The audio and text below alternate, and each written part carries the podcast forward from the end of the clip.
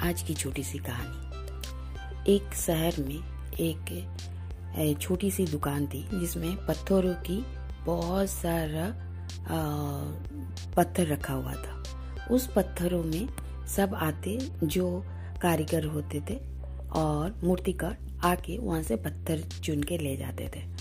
वो भी आदमी जो पत्थरों की दुकान था उसका, वो भी सुंदर सुंदर पत्थर चुन चुन के लाता था।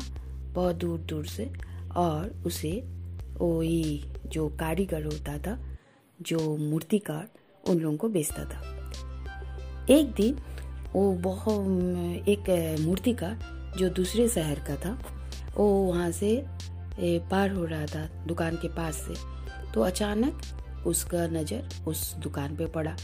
उसको बहुत अच्छा लगा, क्योंकि जो मूर्तिकार होते हैं, उनको अपना चीज़ मिल जाने से खुश हो जाता है। कोई भी, जिसे अपने कोई मनपसंद चीज़ मिल जाए तो वहाँ जाता ही है। तो उसने वो दुकान में गया और जाके घूम घूम के सब पत्थर देखा। पत्थर देखने के बाद उसको कोई भी पत्थर पसंद नहीं आया तो उसने देखा कि बाहर में एक पत्थर गिरा हुआ है। तो उसने दुकानदार से पूछा, ये पत्थर क्या है जो गिरा हुआ है? बोलता है ये पत्थर बेकार है, इसे कोई नहीं ले रहा। आज चार पाँच साल से यहीं पर पड़ा है ऐसा।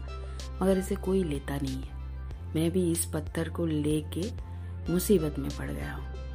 तब वो जो मूर्तिकार था, वो बोला, क्या आप मुझे इस पत्थर को दे सकते हैं? तो दुकानदार खुश हो गया। बोला हाँ ज़रूर, क्यों नहीं?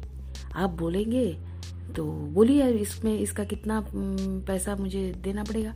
बोला, आपको इसके लिए कुछ भी देने की ज़रूरत नहीं है। मूर्तिकार ने बोला, नहीं, ऐसा तो नहीं होगा। आपको तो कुछ लेना ही पड़ेगा। तो बोला, ठीक है, जो आपकी मर्ज़ी है, आप वो मुझे दे देना। फिर उसने उसको कुछ अमाउंट कुछ पैसा दे दिया और तब दुकानदार ने बोला, आप खाली अपना घर का पता बता दीजिए।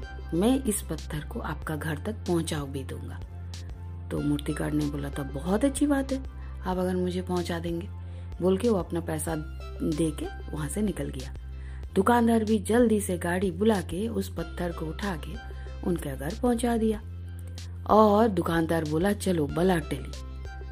और उसके बाद बहुत दिन वो दुकानदार अपना काम में व्यस्त हो गया। उसको दो साल तक अपना काम, अपना घर बनाने लगा। वो अपना लिए एक भव्य महल बनाया। उस महल में इतना सुंदर सा वो एक कोई मूर्ति लगाना चाह रहा था, जिसको वो ढूंढ रहा था। बहुत ज़्यादा दूसरे दूसरे शहर में भी ढूंढा, मगर कहीं पर भी उसको उसका उस घर में स्थापन करने के लिए कोई सुंदर सा मूर्ति नहीं मिला। एक दिन वो वही मूर्तिकार का घर का सामने से जा रहा था। अचानक उनकी नज़र पड़ी उसे एक, एक मूर्ति पे। वो देख के बोला मुझे तो यही वाला चाहिए। मुझे इसी को ही लेना है। तो उसने फिर गाड़ी रुका आई और गया। तो देखा रहे वही मूर्तिकार। तो बोला मुझे ये वाला मूर्ति चाहिए। मेरे को मेरा घर सुन मैं घर बनाया हूँ उसमें लगाने के लिए। तो मूर्तिकार ने बोला हाँ ले जाइए। तो बोला, आप बोलिए इसमें का कितना दाम? तो बोला, आप जितना दोगे? तो बोला, मैं इसके लिए पाँच लाख देने के लिए तैयार हूँ। तो मूर्तिकार ने बोला हाँ ठीक है, जैसा आप बोलोगे। तो बोलता, आपको, आप पहचाने? ये कौन सा पत्थर है? तो बोलता, नहीं, ये आप ही का पास से लाया हुआ जो आपने मुझे, मेरा घर पहुँचा दिया था, वही पत्थर है, उसी से मैंने इसको तरासा। तो बोला आप क्या बोल रहे हो? बोलता हाँ। तो बोले इतना सुंदर? तो बोलते इस पत्थर में ही एक मूर्ति का आ, ये था।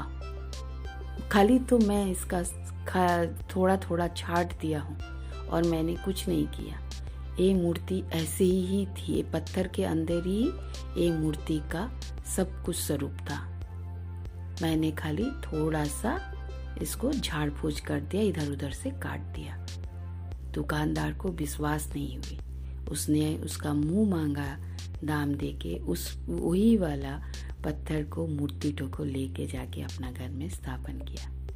इस कहानी से यही हमें पता चलती है कि अगर हम कोई भी चीज़ को अच्छा से तरासे समय रहते तो ही हमें मूल्यवान हो जाती है। उसी लिए समय की कदर करना चाहिए और अपने आप को हर वक्त अच्छा से तराशना चाहिए। धन्यवाद।